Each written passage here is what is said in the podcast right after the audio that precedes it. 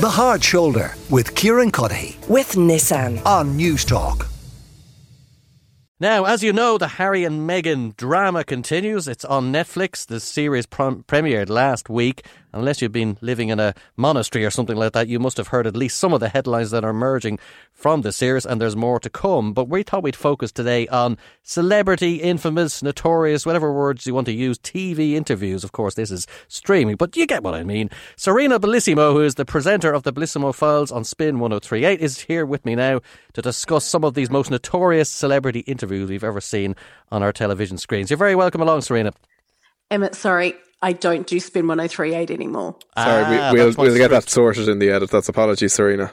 Okay, sorry. No, sorry. no, don't worry. Oh, We'll, okay. we'll fix that in post. Thank you. All right. Okay, so we'll take it from. where do you want to take it from?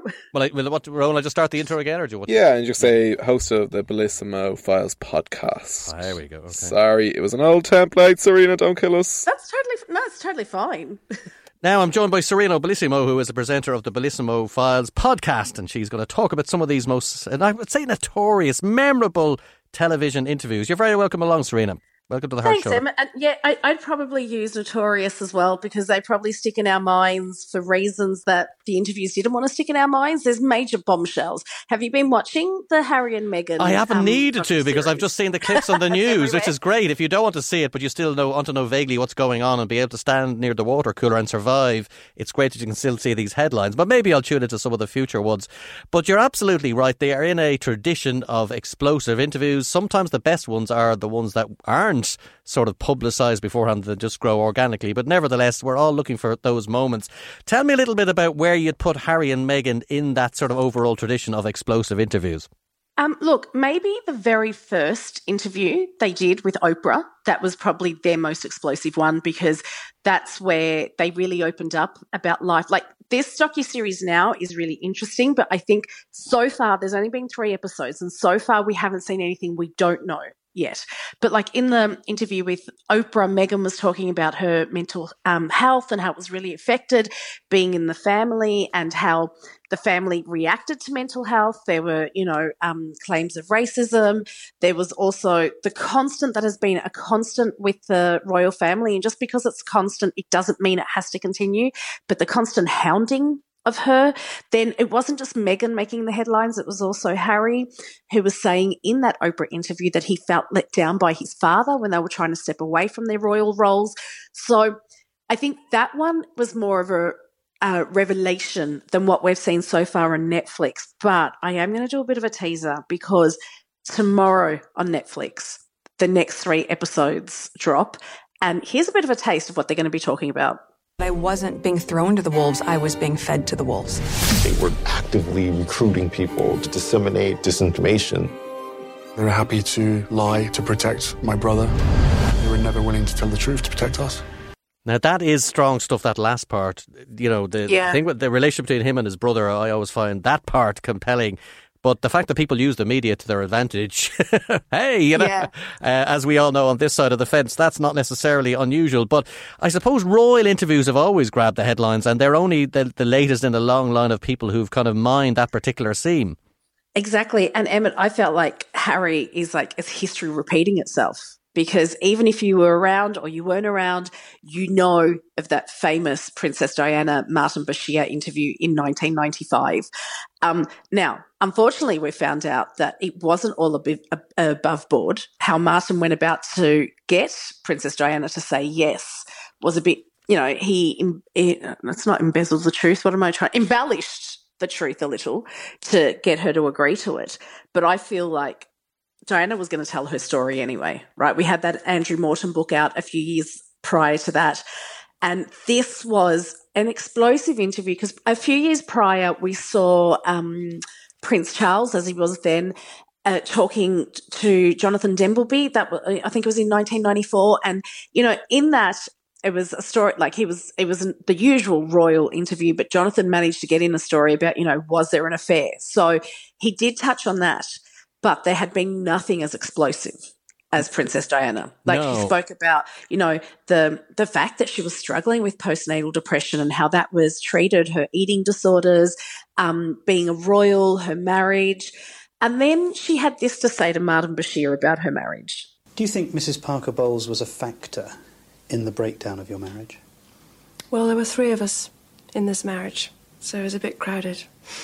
Oh, That's the famous like. Do you remember? stiletto heel going in, and, and now Oh, she's the queen consort to this day. So uh, may, maybe you know she was p- marking something out then that was later going to turn into Camilla Parker um, Bowles has done very well in terms of she survived in the royal family and she's she's prospered. Obviously, Charles and herself have a very good relationship, but this was an amazing line at the time. People will remember it just being Oh. very vivid.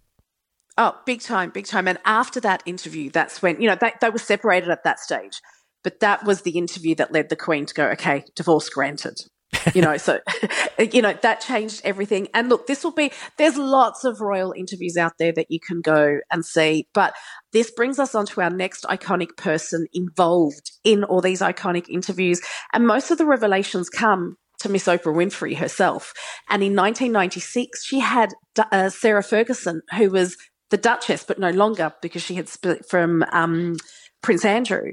But this was a really interesting interview because, you know, she was involved in so many scandals in the British tabloids and stuff. And Oprah, you know, was talking to her about living this fairy tale. And Sarah Ferguson turned around and went, Yeah, wasn't really a fairy tale. Like, I didn't marry the fairy tale, I married the man. And then she also, it's funny because, you know, um, Sarah Ferguson spoke about this, Diana spoke about this, so does Meghan. The rules, it was the rules of the royal family that were finally being ousted to everybody, and her going, I can't live under that regime.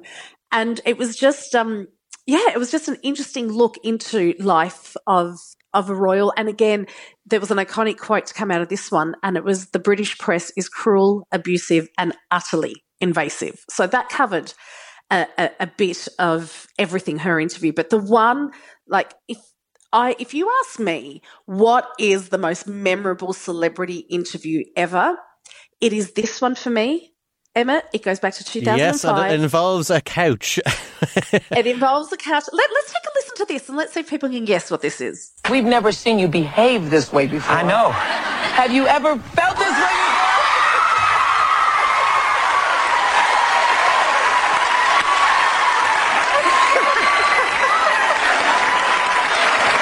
You're gone.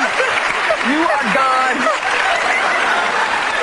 Tom, Tom, get off the sofa, Tom, please. Oh, Seriously, but- drinking from the, I think, to be honest, my own personal theory is drinking from the Scientology glass of Kool Aid there because something happened.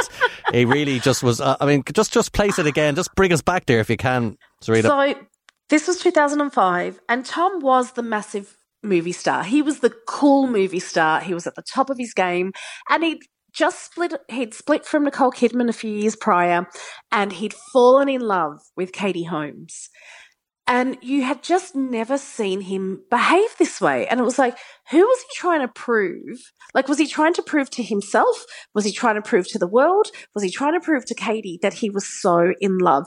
He was worse than a teenage boy who's in love. He was all over the couch, but it was when he like jumped up on the couch and like he was high fiving and like yesing. And it was just, it was so cringe. And for a while, Emmet, this had major implications on his um, on his career because people couldn't take him seriously anymore. He had, I think, in order to take a movie star seriously, you don't, you can't know too much about them because then you don't believe who they're playing on screen. So anytime you saw him on screen, didn't matter how cool he was, what he was doing, you'd see this man who was jumping up and down on the couch. he just looked like he was overdosing on e numbers. I mean, it was, it was oh remarkable.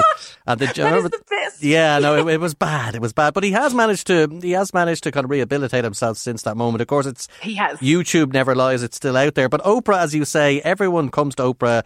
If you want to do the interview, she still is the queen of that, and she's had so many of them. I mean, is there particular ones that, apart from um, that particular Tom Cruise piece, that stick out for you? I think the one that she even says herself was the most exciting one at the time and the most nerve wracking one at the time, and her biggest interview. When you Google biggest celebrity interview, this is what comes up. It's the 1993 interview between Michael Jackson and Oprah Winfrey. And this was huge because there was so much writing on this. Michael Jackson hadn't done interviews for 14 years. And then all of a sudden, he not only did an interview with Oprah, he invited her into Neverland.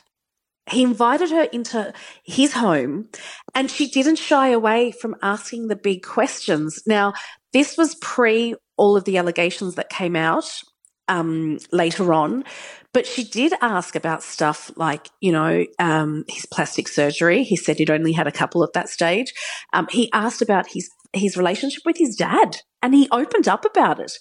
And then he also at the time, you know, everyone was talking about the color of Michael's skin, and it gave him um, a moment to tell everyone that he actually had, vit- I hope I'm pronouncing this right, vitiligo. I think so. So, yeah, that's where the pigmentation of your skin changes color.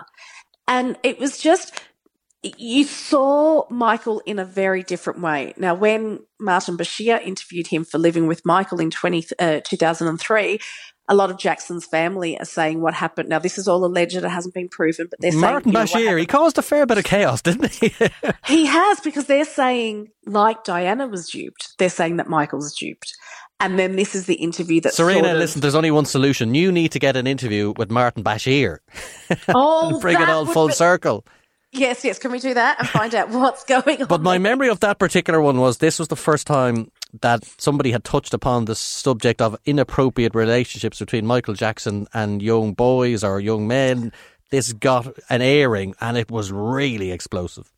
Yeah, and see, it was just the boys were there, and he was interviewing. Like he was allowed access into Michael's home, so he was talking to the boys who were there, and then questions started to be raised, and then we had the court cases, and you know, to this day, the court cases keep going based on this this interview. So, like, this is massive. But as I said, it's usually Oprah Winfrey. Like, there's so many more Oprah Winfrey interviews I could have spoken to you about. I could have spoken to you about Oprah Win- Oprah Winfrey and Lindsay Lohan in 2013, when you know she I think she'd been in rehab for the sixth time, and she said, "That's it. I want to change my ways." And she went to Oprah and she did the confessional, and then Oprah had left her show and she'd started the OWN network and she was kicking it off with a reality TV show that was based it was a docu series like we have with Harry and, Meg, Harry and Meghan but it was based on Lindsay Lohan and trying to get her career back on track. And um, it was a very interesting documentary because then you're going, mm, are you really there to help Lindsay or are you there to make some good TV? Yeah, and I, I, I like those interviews. And of course, then there's those other ones where it's just somebody got someone interviewed. They don't necessarily say anything incredibly revelatory. So you've got Richard Nixon and David Frost, of course. Um, again, has been made into a movie. So a movie about the interview starts getting a little bit introspective when we get to that stage. But that was another great one. You've given us a good tr- guide through, Sarina. I do they're bringing back some memories, some of them haunting, some of them just quite simply terrifying when you think of Tom Cruise on the sofa. But for now, we'll leave it there. Thank you very much, Sarina Bellissimo, who, of course, is head of, manager, and owner, and etc., etc., of the Bellissimo Files podcast. Thank you very much for coming and talk to us on the Hard Shoulder today. Thanks, Emma. The Hard Shoulder with Kieran Cuddihy. With Nissan. Weekdays from 4 on Newstalk.